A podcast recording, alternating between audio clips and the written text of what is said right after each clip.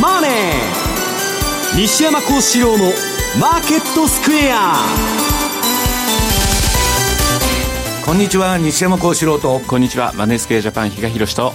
皆さんこんにちは。アシスタントの大里清です。ここからの時間はザンマネー西山幸四郎のマーケットスクエアをお送りしていきます。大引けの日経平均株価今日は3日続伸となりました、えー、94円高ということで終値が2万2819円でした。えー、11月9日以来およそ3週間ぶりの高値で終える格好となっております。西山さん。はい。えー、っと、あの、まあ、日経平均はまだちょっと調整気分が強いんですけど、まあ、いち早く調整相場に入ってましたニューヨークダウの方が、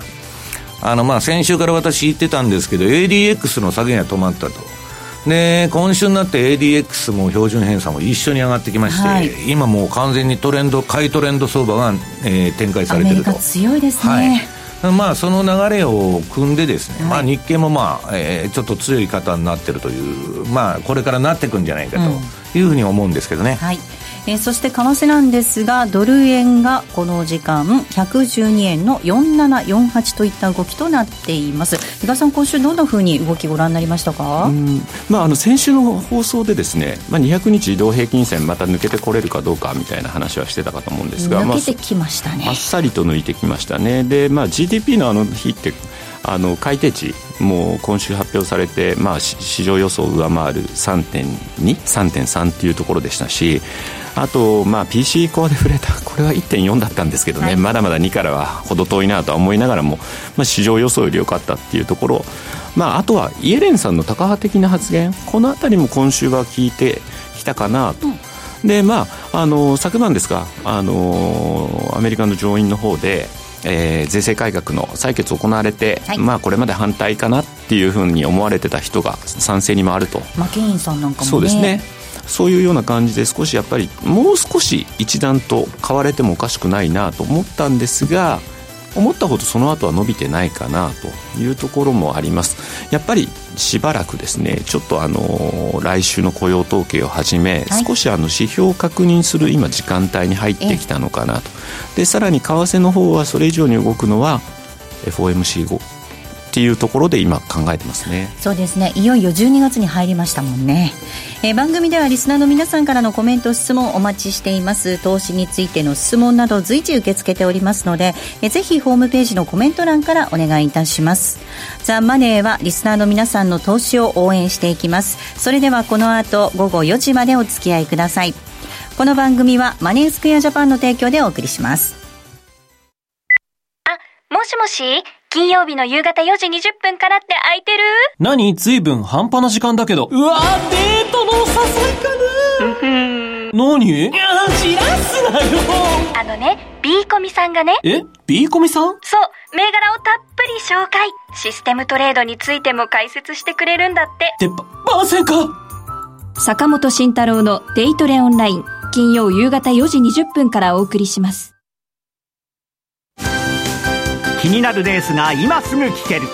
ラジオ日経のレース実況をナビダイヤルでお届けします。開催日のレースはライブで3ヶ月前までのレースは録音でいつでも聞けます。電話番号は0570-008460 0570-008460 0570を走ろうと覚えてください。情報量無料かかるのは通話料のみ。ガイダンスに従ってご利用ください。Today's トゥデイズマーケットです。まずは今日のマーケットを確認していきましょう。改めてになりますが、大引けの日経平均株価今日は3日続伸となりました。終値、ね、94円7銭高い22,819円3銭でした。トピックス4.45ポイントのプラスです。1796.53。東証一部の売買高概算で16億2700万株。売買代金が3兆179億円でした。値上がり銘柄数が1002銘柄、対して値下がりが940、えそして変わらずは、え97銘柄となりました。東証一部の売買代金のランキング。トップが任天堂、2位に三菱 UFJ、3位にソニー、以下ソフトバンクグループサムコと続きました。一方の売買高のランキング。こちらはトップがみずほです。2位に三菱 UFJ、3位ティアック、以下ランド、AD ワークスと続いています。業種別の騰落率確認しますと、今日は33の業種のうち、えー、20業種がプラスとなりました。上げ幅大きかったのが石油、そして金編の工業、機械、鉄鋼、保険など。一方、下げたところで、下げ幅大きかったのが、非鉄、水産、それから紙パルプ、不動産、食料など、こちらは難聴な動きとなりました。東証一部、今日新高値となった銘柄が、東証一部で192銘柄ありました。一方の新安値銘柄です。こちらは5銘柄。5銘柄が新安値となりました。為替の動きも確認しておきましょう。えー、ドル円です。この時間112円の4950です。ユーロ円が134円の1116。えー、そしてユーロドル1.192225での動きとなっています。えー、では、マーケットのポイント、まずは比嘉さんからです。お願いいたします。はい。まず先ほど、あの、アメリカの議会の上院の方で税制改革採決っていう話ありましたけど、一旦延期になってるということをまずお伝えしておくのと、はい、あと、ここのところですね、新興国通貨が冴えないっていう話をしてたんですが、まあ、あの、先週のこの放送でもですね、ドルトルコリラ。はいこれは一旦、あの、西山さんにもチャートを見ていただいて、うん、一旦確かにその、えー、標準偏差ボラも下がってるねというようなところ。ただ、あの、プラス1シグマ出たり入ったりしやすいっていうか、ボラの大きさがあるのでっていう話はしてたかと思うんですが、まあ、それがやっぱりプラス1シグマの中に潜ってきてるというようなところ。さらにはその、トルコリラ円ですね。はい、こちらの方も昨日、えー、マイナス1シグマの内側に潜っていったと。うんいうことなので、これで一旦、まあ、えー、トルコリラの売りトレンドは収まったかなという判断はできるかと思います。ただ、その、えー、買いの動きっていうのは、何かトルコ自体、アメリカとのその緊張、これまでの緊張が緩和されたのかっていうと決してそういうわけではないと。い。う部分はあるので、まあそういった意味でもですね、まだやっぱり慎重な姿勢っていうのは崩す必要はないのかなと。まあただ、あの、これまでのもうあれだけ強い売りトレンドが収まったっていうのは一旦ですね、まあ、あの、確認できたかなというところですね。はい、まあ、それ以外としてはもう先ほどお話しした通りです。ドル円の方が戻ってきたけれども、ちょっとその割には、昨日2.4まで10年債も利回り上がった割にはですね、まあ、112のミドル、っていうところで止まったのかなというふうに考えると、やはりまだしばらくここからは111、114、こういったところでのですね、レンジの、えー、動きになりやすいのかなと。いう感じがします。で、この放送で私112の50から111の50ぐらいでトラップで、こう、いくつか拾っておいてもというような話もしたんですが、はい、まあ、ようやく一旦戻ってきたので、ここからまた、今度は、あの、113ちょっと超えてくるあたりからはですね、利食いということも考えてもいいのかなと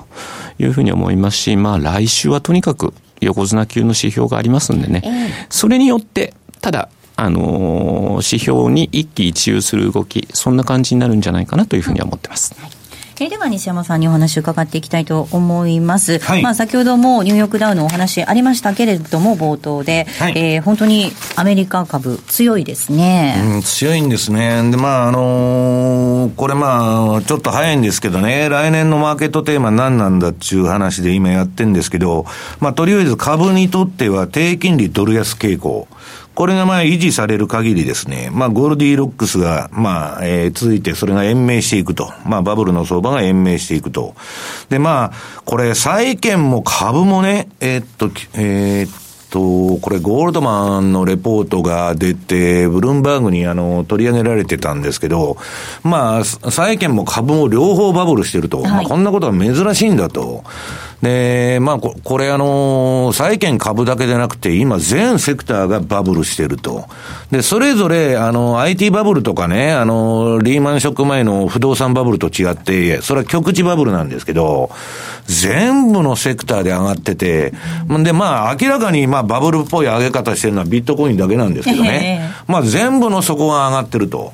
で、まあ確かにあの、業績から言ったら PR はね、IT バブルの時に比べたら相そんな高くないからバブルじゃないんだと、まあみんなが言ってですね、えー、まあこのとこ、今週もちょっとまあ、あの、業界関係の人と会合があってあったんですけど、まあそう強気ですね。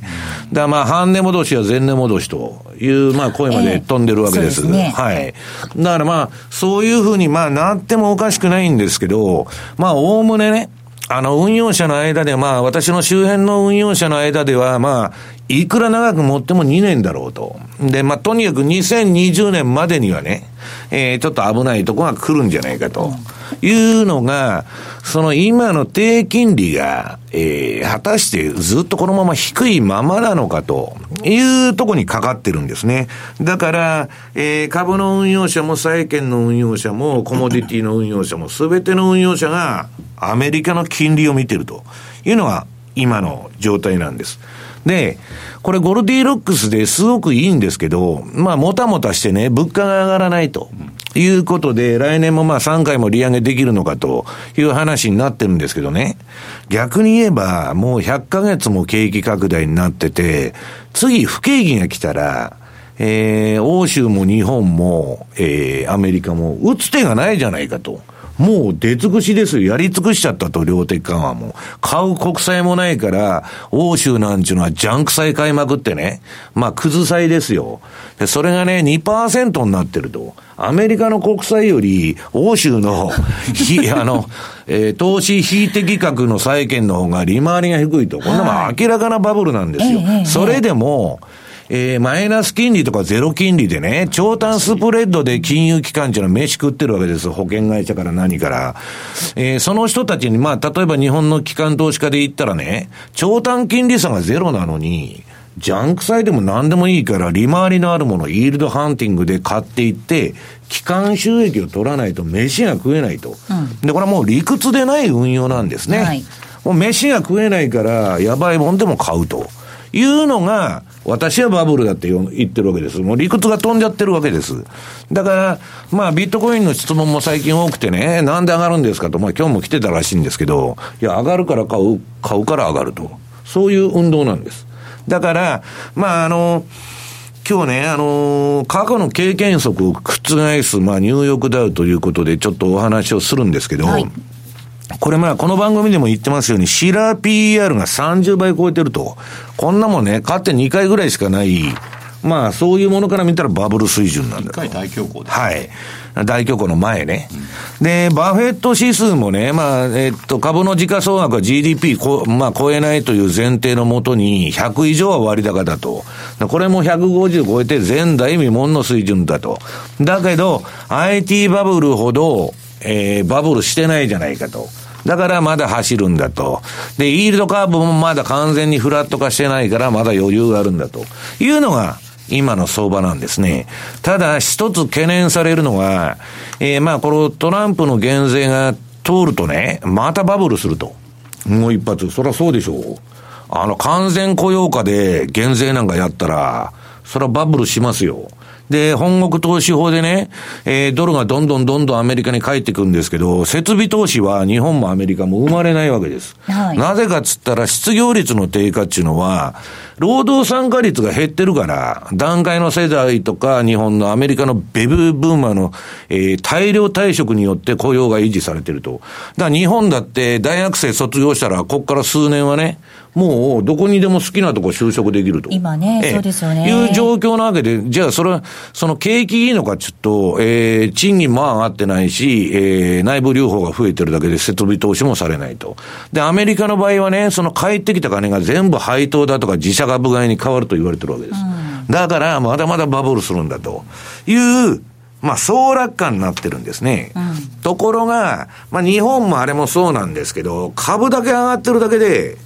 少しも景気いいという実感がないんだと。いう声が多くて、まあ、アメリカの世論調査とかでも、その、えー、暮らし向きが良くなったということで答えてる人はほとんどいない。9割ぐらいが全然良くないと。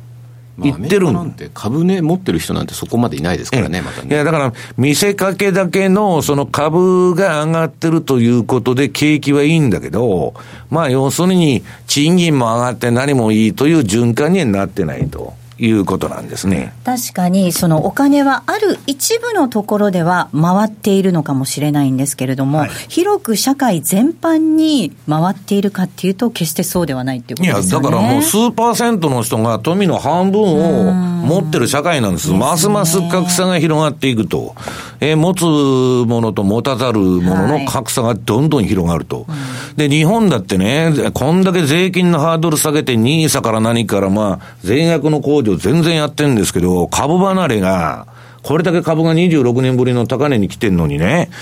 個人は、これ今、えっと、売り越しですよ。やれやれですかね。何兆円の売り越し、はい、えっと、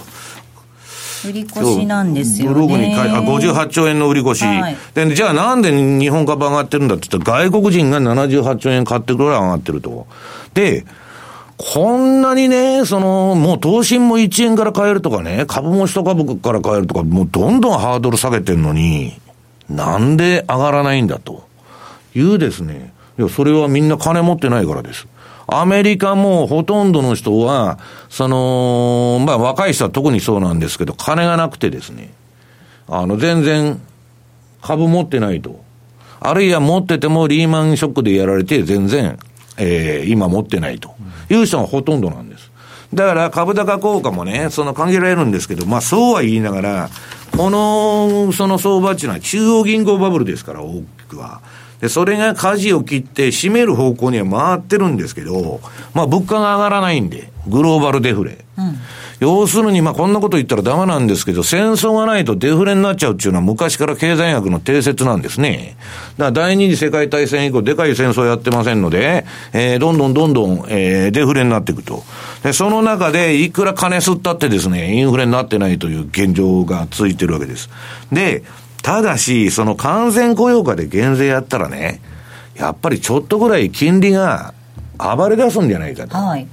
で、今のバブルというのはね、うん、政策金利が上がったらすぐ崩壊するっちゅうわけじゃなくて、やっぱりインフレになったら次の不景気に追加緩和も何も利下げもできないという状況に追い込まれるのが一番まずいわけです。ところが、幸いなことにね、えー、どこもインフレになってないと。いうあれなんですね。だから、えー、っと、これで、イエレンがまあね、これ、まあ市場の洗礼を受けずに辞める FRB 議長になるかと。まあ2月で退任なんですけど、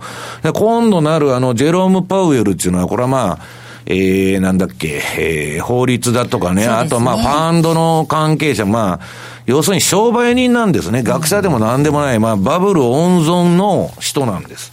で、このパウエルっていうのは共和党員でね、トランプの言うことを聞くんだと。で、だから彼が指名されたと。イエレンは民主党支持ですからね。えー、まあ通らないだろうということで、で、イエレンもやりたくないということでやめるんですけど、その、パウエルになったら、どうせこいつはもたもたしか、えー、利上げしないだろうと。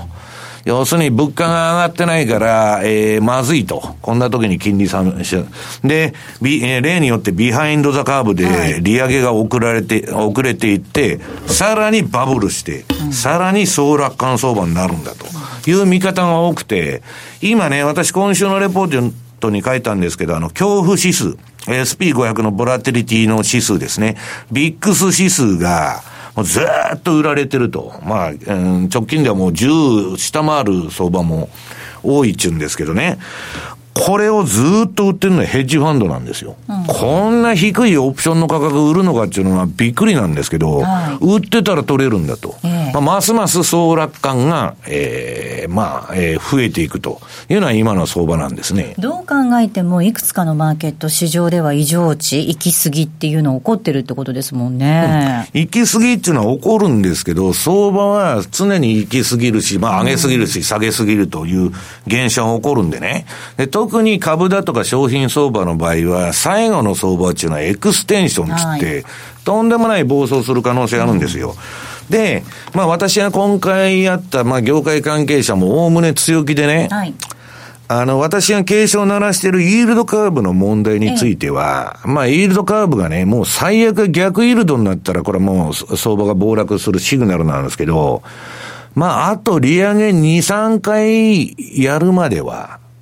フラットにもならないだろうと。うん、いう話なんですよね。で、それはわからないんですけど、金利っていうのが上がり出したら止まりませんから、わ、からないんですけど、そういう楽観論が渦巻いてると。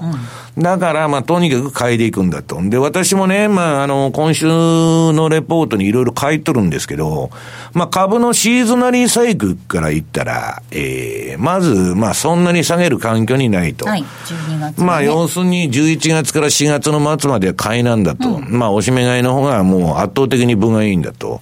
で、今年はね、もうシラ PR も、えっと、バフェット指数も効いておらずに、あとあのーなんだっけ、7の年の循環、7は極端に悪かったんですけど、ええまあ前半は7の年の循環通り動いて、で、後半もうちょっと押すかと思ったら、それが跳ねのけられちゃったと。で、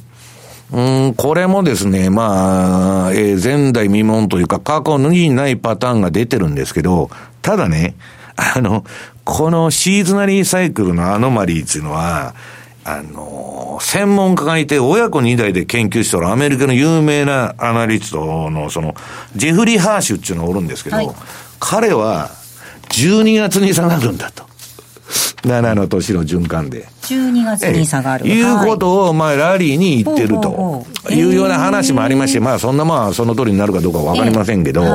まあ、それにしてもね、もう、総楽観が、えー、だんだん極まってると。だパウエルになって、えー、まあ、これ、税制、減税の問題だとか、なんとかで、多少揉めても通りゃですね、さらにバブルが走るというのが、今、運用者の見方なんですね。そうなった時にインフレがどうなるかっていうところですよね。だけど、逆に、そのバブルが走ると、中央銀行っていうのは、えー、それを抑えるためにね、利上げせざるを得なくなると。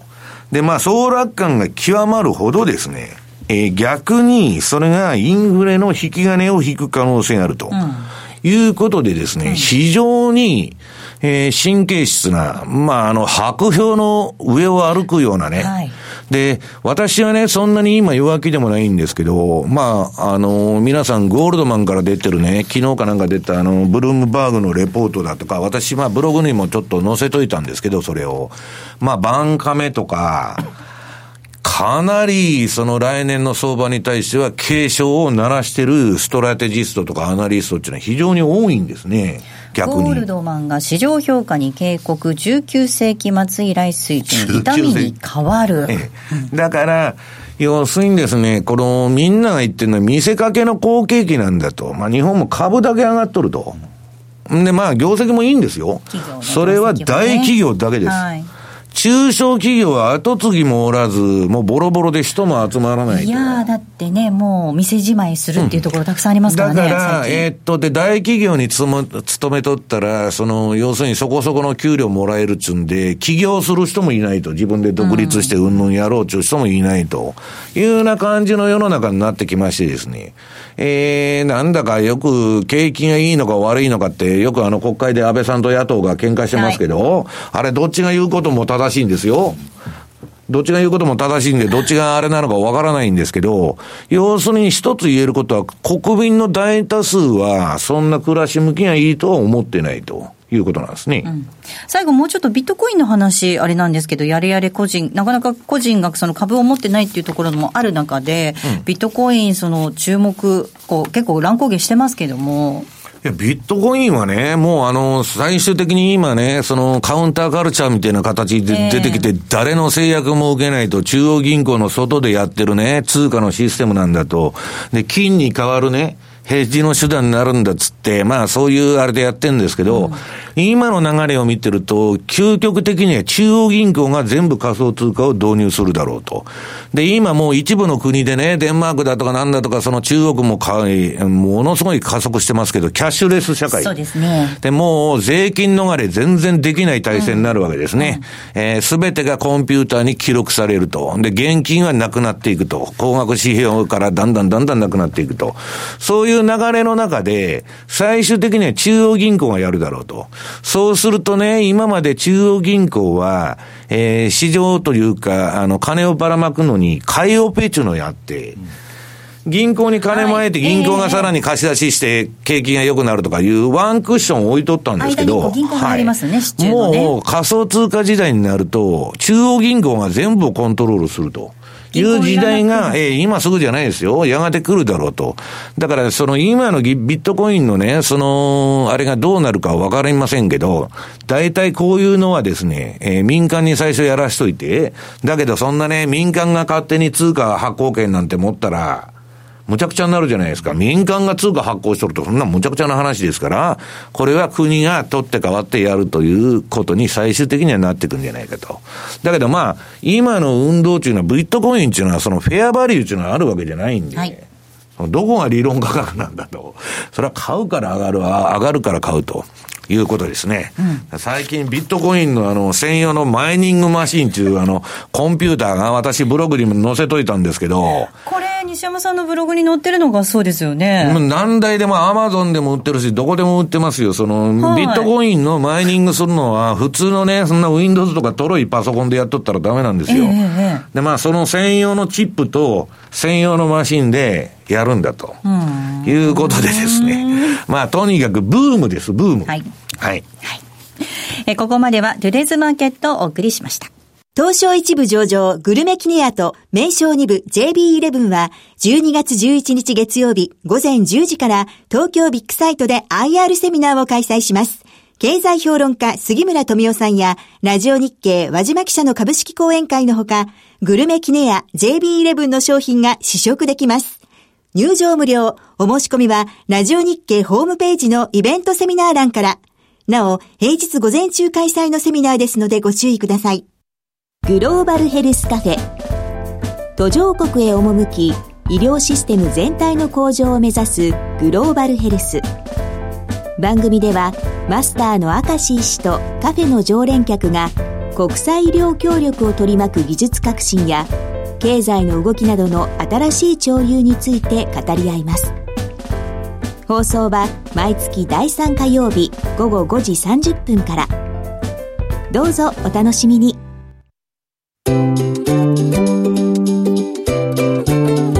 M2J トラリピボックス。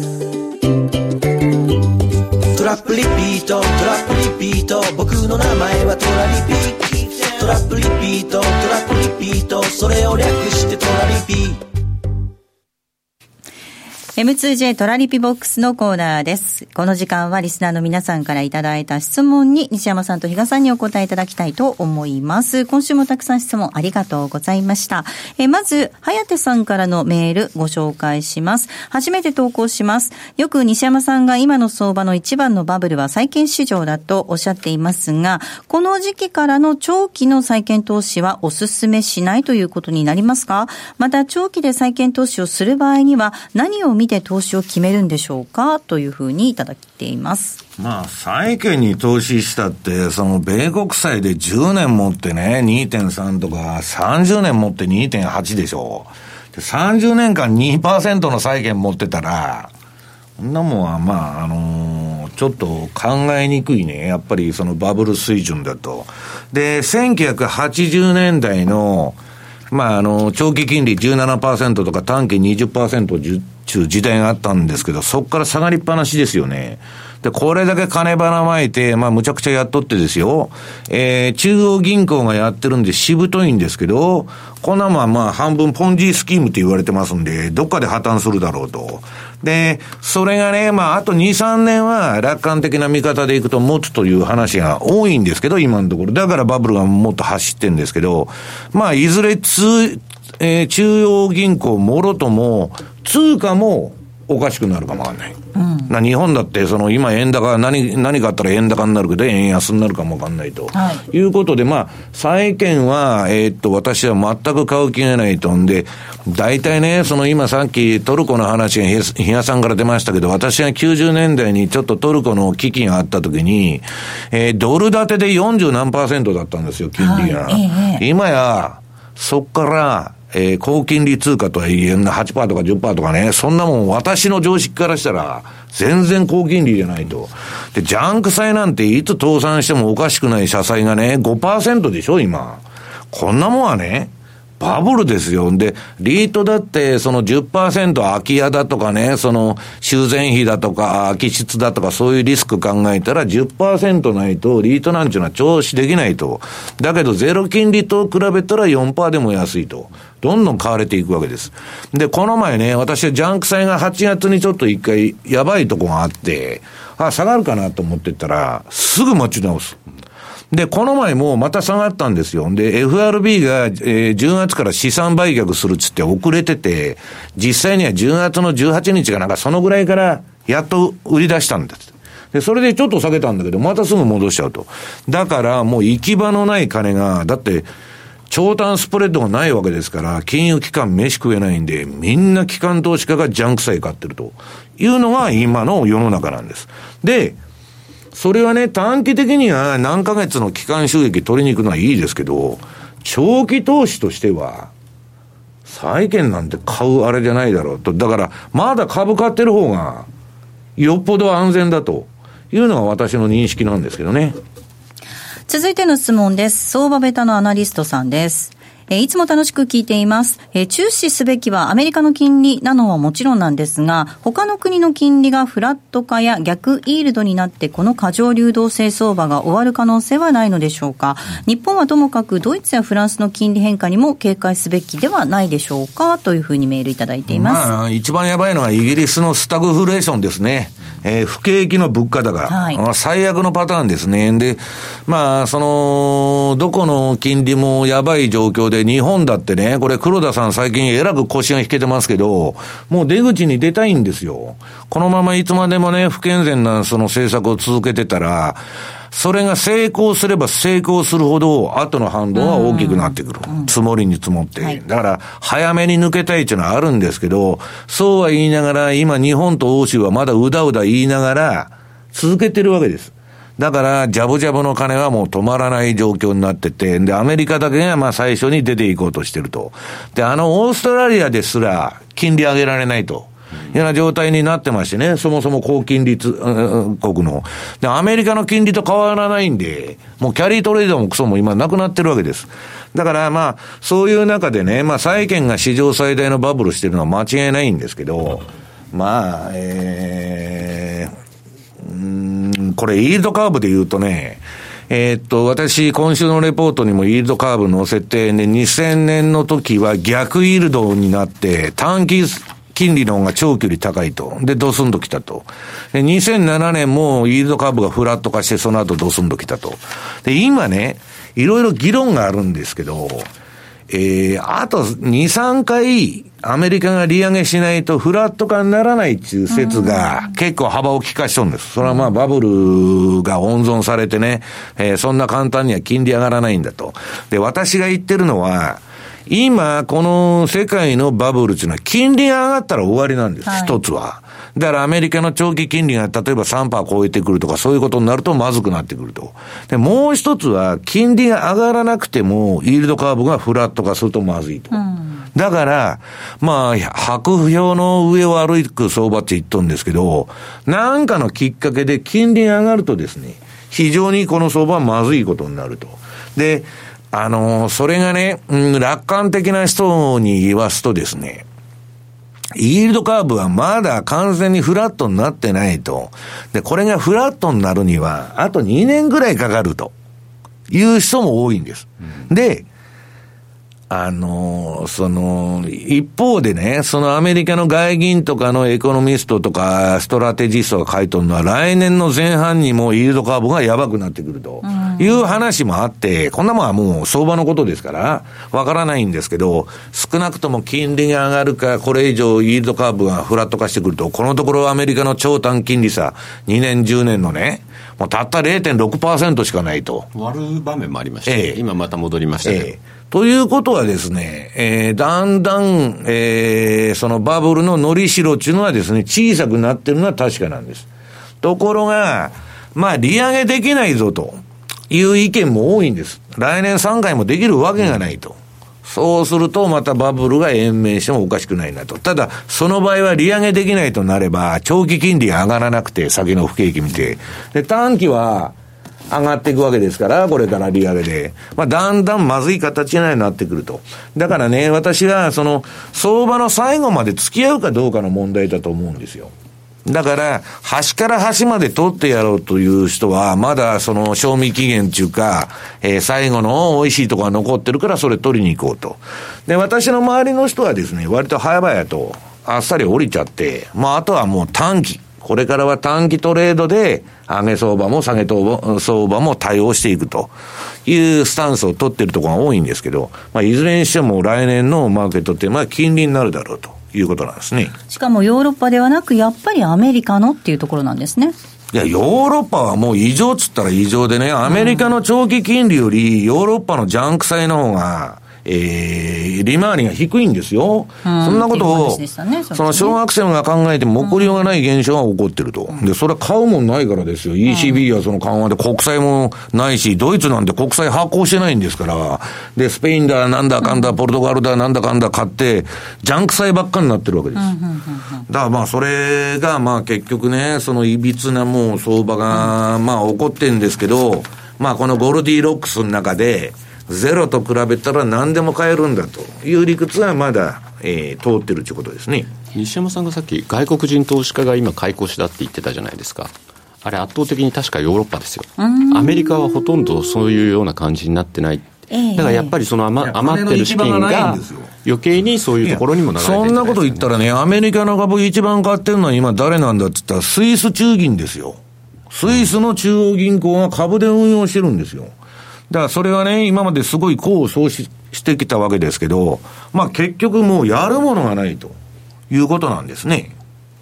もう一つ質問紹介させてください。えー、トロ山トロさんです。いつも楽しくアメリカから拝聴しています。この人シカゴですね。そうなんですね。メールアドレス見てると、ね、なるほどね。えー、さて、シカゴいい街ですよ。でも冬はすごい寒いっていうじゃないですか。まあ、寒波が来たらね。はい。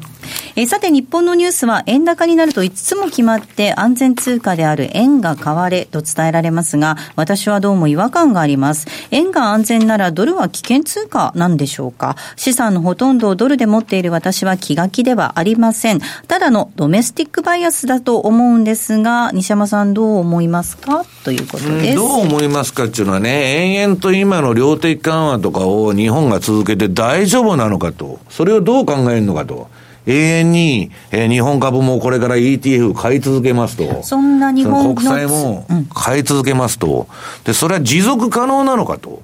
で、みんながあと2、3年はできるとか言っとるんですけど、もう、その株の筆頭株主も全部日銀になってるわけでしょ？そのうちこれ続けてきたら全部日銀が、えー、筆頭株主どころか3割、5割株持ってるみたいなことになっちゃうわけですよ。そんな国の通貨が安全なのかっていう話ですね。いや、そうするとね、うん、逆にショックが起きたときに、うん中央銀行だとか、うんぬんが、まあ、年金から何から膨大な損を抱えることになるわけでしょ、はい、そこで。その時にね、その、えー、っと、中央銀行もろとも、中央銀行が今、バブル自分で起こしてて、で、バブルで一番資産持ってるわけですから。自作自演。自作自演ですよ。で、損するときも最大損するのは中央銀行なんですよ。相場が反転すれば。で、その時に私が懸念しているのは、通貨もろとも、これ金融システムの崩壊ですから。一緒に巻き込まれて、それは円安になるでしょうと。はい、ただね、それまでは、そのシステムが崩壊するまでは、それはね、今言ったような自作自演で人為的なあれっていうのはスイスフランのペックでも何でもそうですけど、はい、それ究極のところ、詰まるところは破綻するんですけど、それは国がやっとるもんで、その、いくらでも延命できるわけですよ。あれだ、これだと思ってきて。で、まあ結局はね、そういうことにな、なる場面が、その将来的に訪れても、それは財政の問題。財政が破綻すれば終わりなんですけど、要するにですね、東日本大震災が起こっても、円高になる国ですから、はいうん、今のところはですね、その何かあったら円高になるという、えー、影響の方が強いということですよね。うんまあ本当中央銀行、どこの国もそうですけど、殿下の報道抜いちゃってますからね。殿下の報道っていうか、まあ、殿下の報道じゃないでしょ。殿下の報道じゃない？異常、異常な政策をやっとるということですね。買い支え、株が下がれば。で、為替も少し円高いくと、なんか準公的みたいなのが出てるみたいですよね。はい。えここまではマーケットスクエアのコーナーでした。月曜夕方6時15分から好評放送中、真壁昭夫のマーケットビューは、株式、為替、商品相場のトレンドを、おなじみ真壁昭夫と藤富の精鋭アナリストが分析。マーケットの今を捕まえろ。真壁昭夫のマーケットビューは、月曜夕方6時15分から。ラジオ日経ポッドキャスト過去に放送した番組の一部やポッドキャスト限定の番組を iPod などの MP3 プレイヤーでいつでもどこでもお聞きいただけます。詳しくはラジオ日経ホームページの右上にあるポッドキャストのアイコンからアクセス。浜田節子です。鎌田新一です。投資という冒険をもっと素敵にするためにマーケットのプロを招いてお送りする「ゴーゴージャングルマーケット」は毎週金曜午後4時からお聞き逃しなく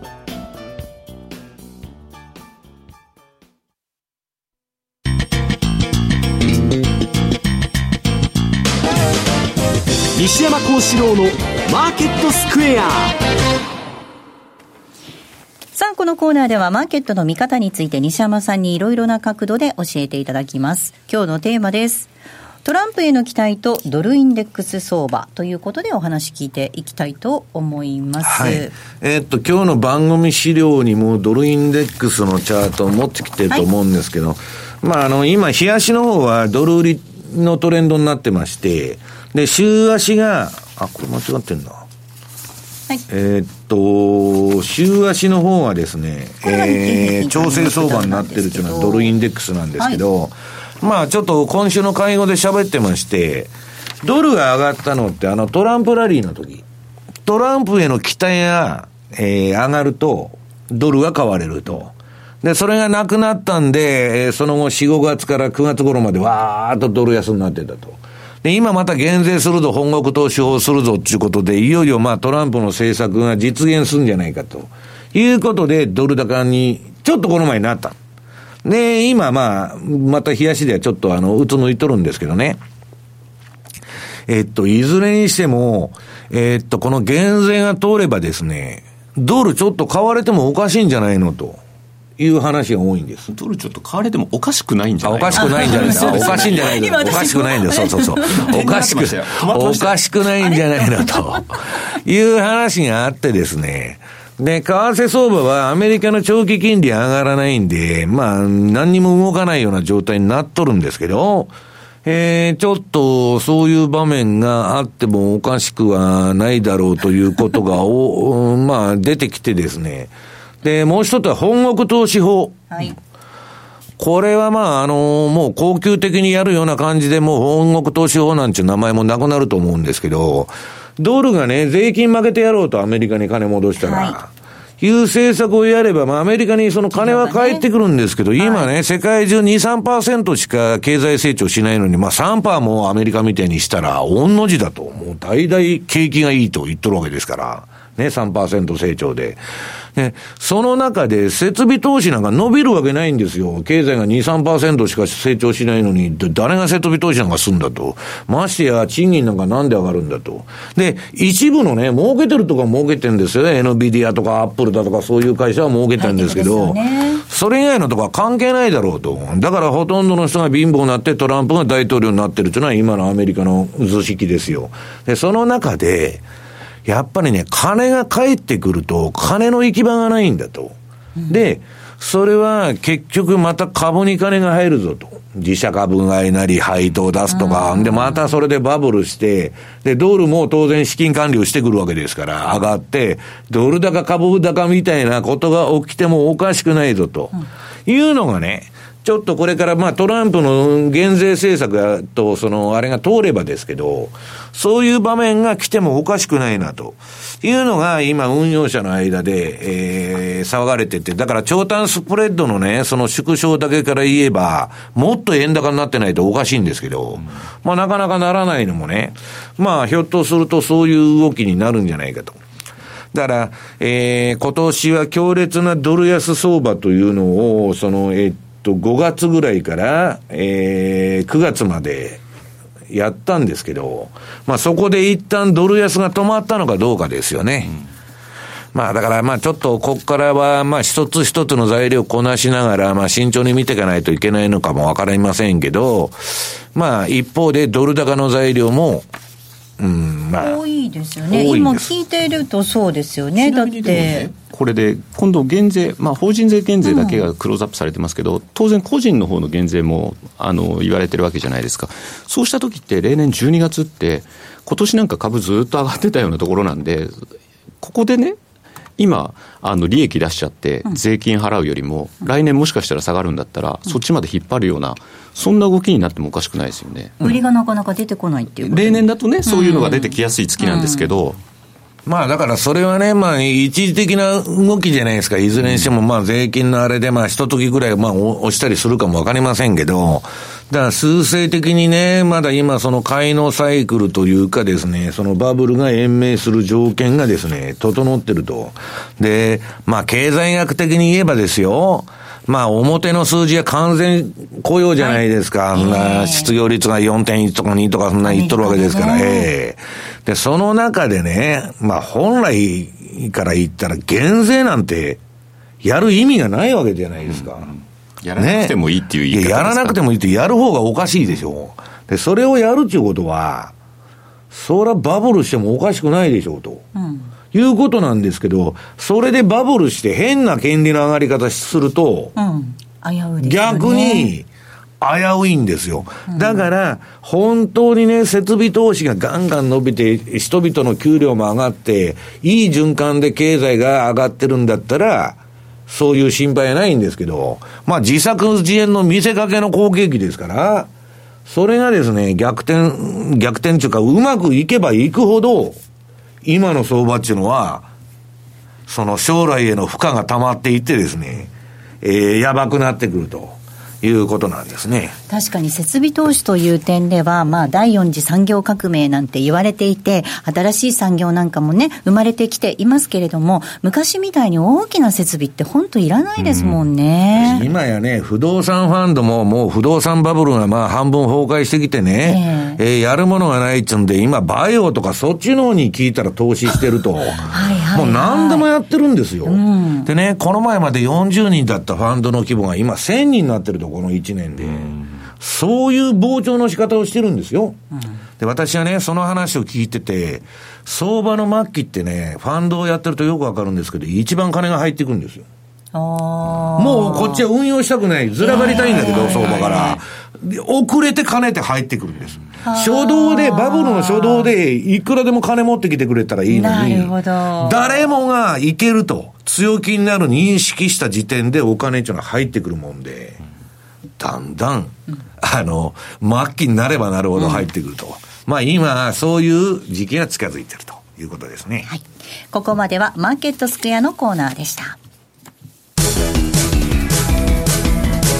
M2J マーケット投資戦略えー、投資戦略のコーナーです。比嘉さんお願いいたします。かなり切羽詰まってますけれども 時間をしておりましてえーとあ、あの引き続きドル円でいきたいと思ってますというのも、えー先ほども言いました通りで、えー FOMC 今度の FOMC の時って各委員の、えー今後の政策金利見通しドットチャートが出てくるはずなので、はいその時に、やっぱり動き、私はまたそこで年3回っていうのが確認できるんだと思ってるんです。そうした時に、初めて10年債がうだうだしてたのが上目指すのかなと。なので、今ここで仕込んでおいてっていうのを理覚するために、今は少しここで仕込みの時間かなというふうに思ってます。